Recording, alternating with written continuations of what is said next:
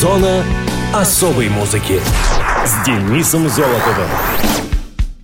Привет! Это Денис Золотов. Вы в зоне особой музыки. Сегодня Международный день левшей. Так что поздравляю всех слушателей, отдающих предпочтение левой руке, а это по статистике каждый седьмой. Начинаю отсчет. Номер раз. Я тоже левша. К другим новостям.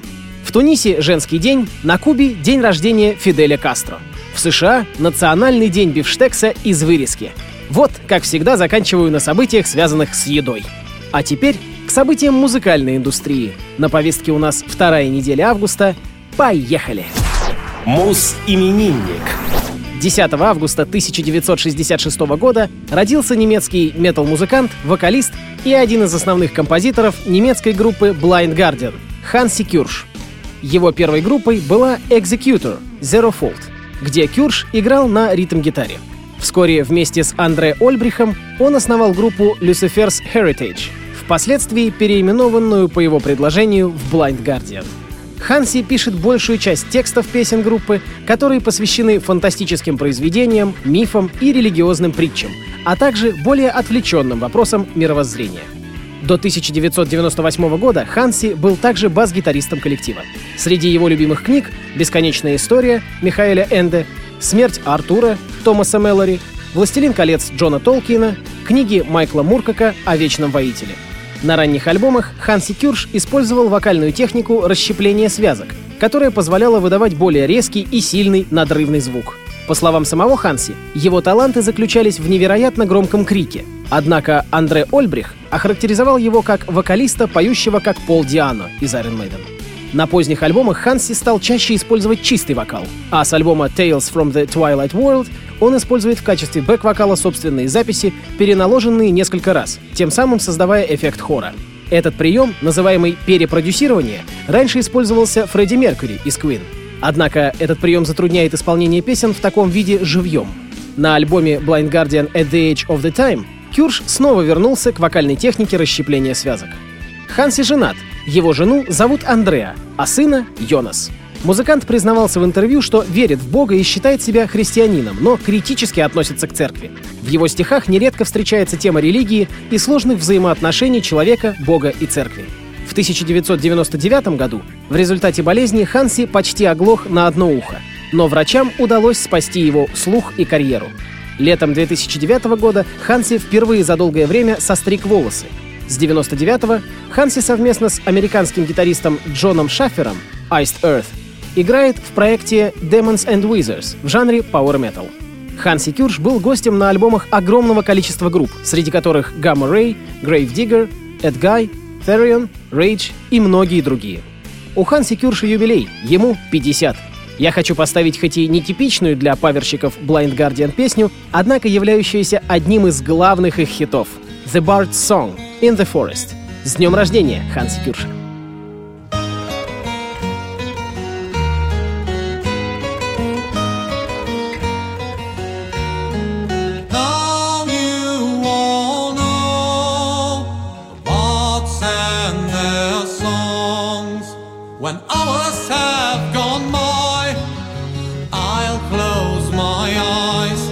in a world far away. We may meet again, but now hear my song about the dawn.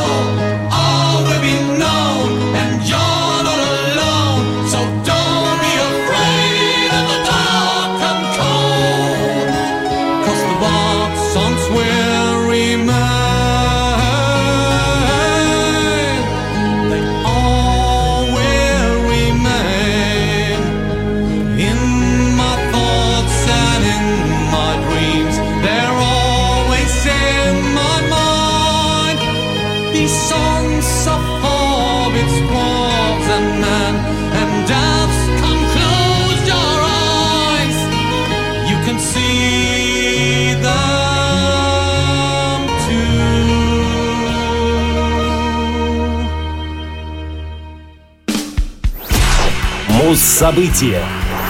12 августа 1972 года сингл Элиса Купера «School's Out» занял первую строчку чарта Англии.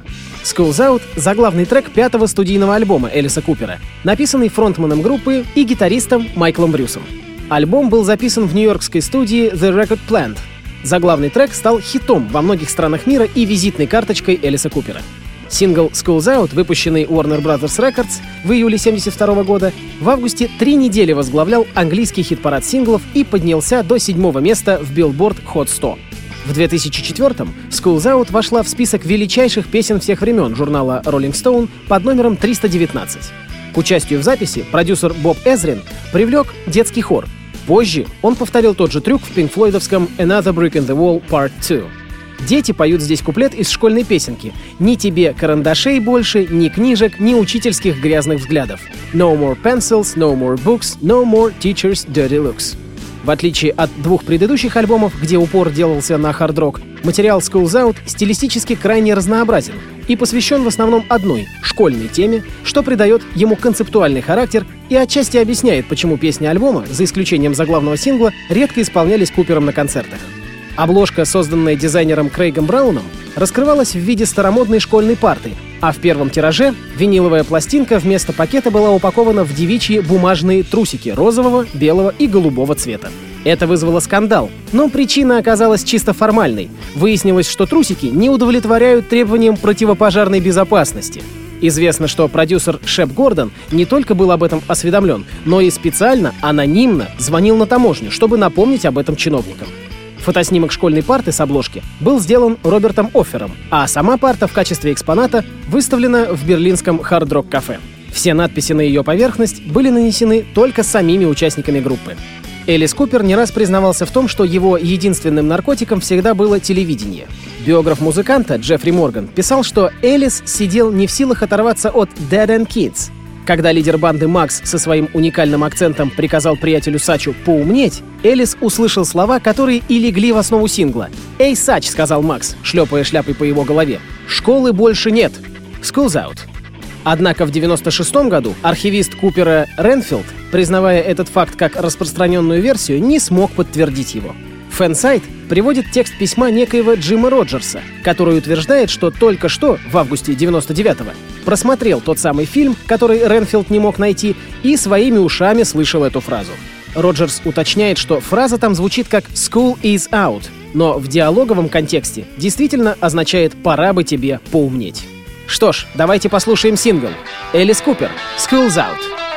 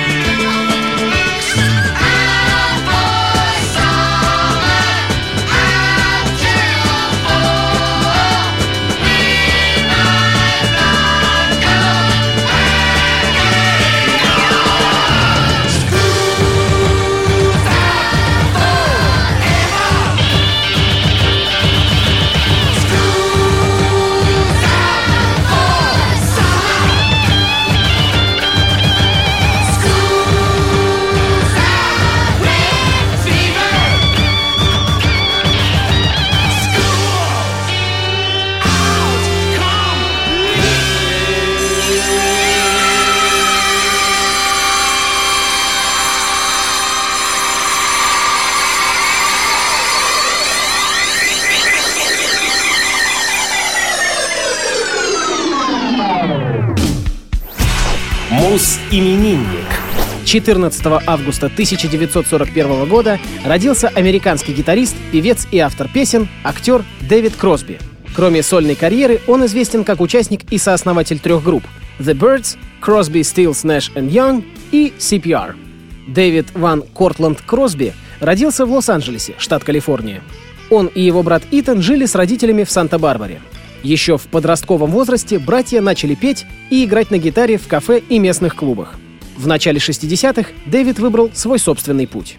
Следующие несколько лет он провел, переезжая из города в город в поисках работы, до тех пор, пока не познакомился с фолк-исполнителем Роджером МакГуином. Совместно они экспериментировали с различными музыкальными стилями, добиваясь исключительного звучания, смешивая фолк с бас-гитарой. В 1964-м Кросби и МакГуин, гитара и вокал, основали свою первую группу The Birds с гитаристом Джином Кларком, басистом Крисом Хилманом и барабанщиком Майклом Кларком. В мае 65-го The Birds выпустили первый сингл — ремейк Mr. Tambourine's Man, первоначально выпущенный Бобом Диланом ранее в том же году. Диск взлетел к вершине чартов и держался в десятке в течение 13 недель.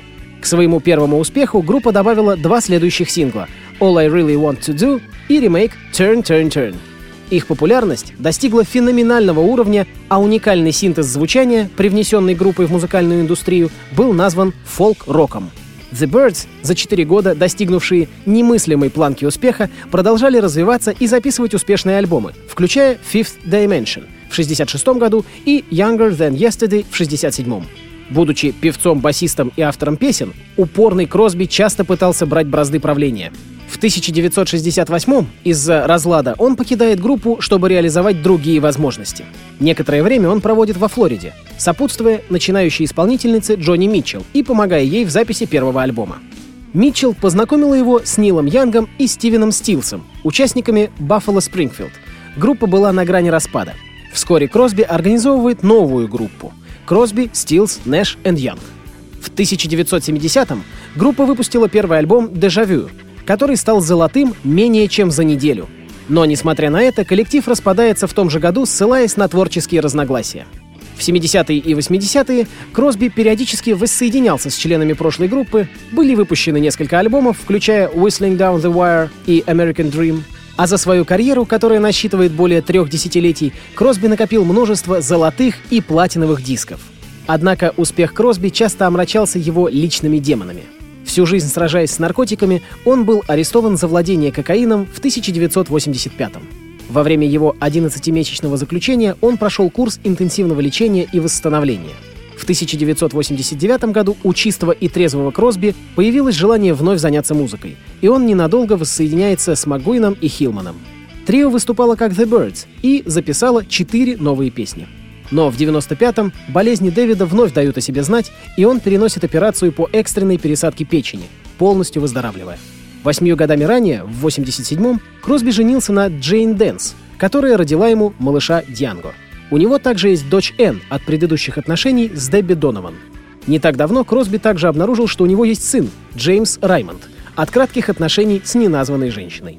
Раймонд — опытный музыкант, который теперь играет совместно с отцом в группе CPR. Кросби, Певер и Реймонд. В 2000-м появились заголовки о том, что певица Мелисса Эверидж родила методом искусственного оплодотворения и воспитывает двух детей Кросби. Дэвиду Кросби 75 лет. Поздравляем и желаем здоровья! На радиовоз The Birds с песней «Mr. Tambourine's Man».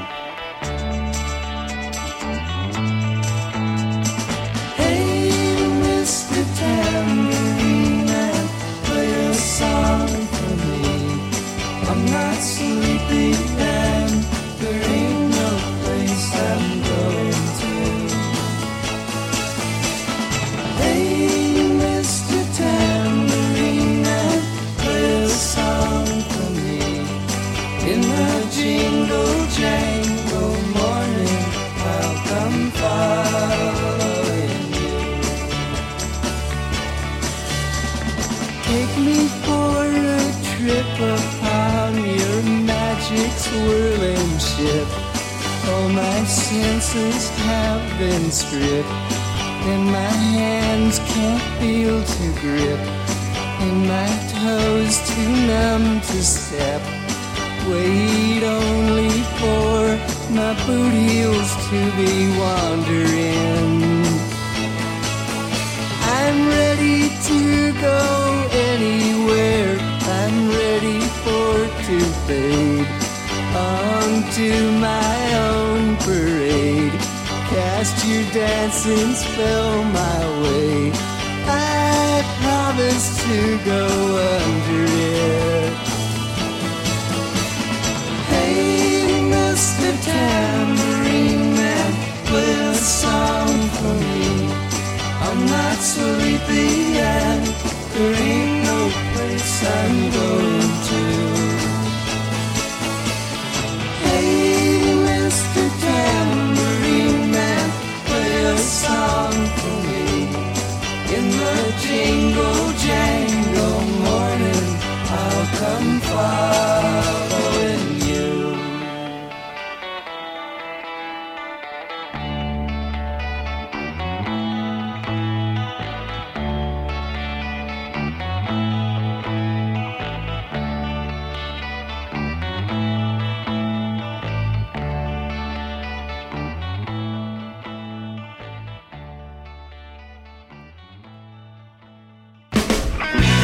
Зона особой музыки с Денисом Золотовым.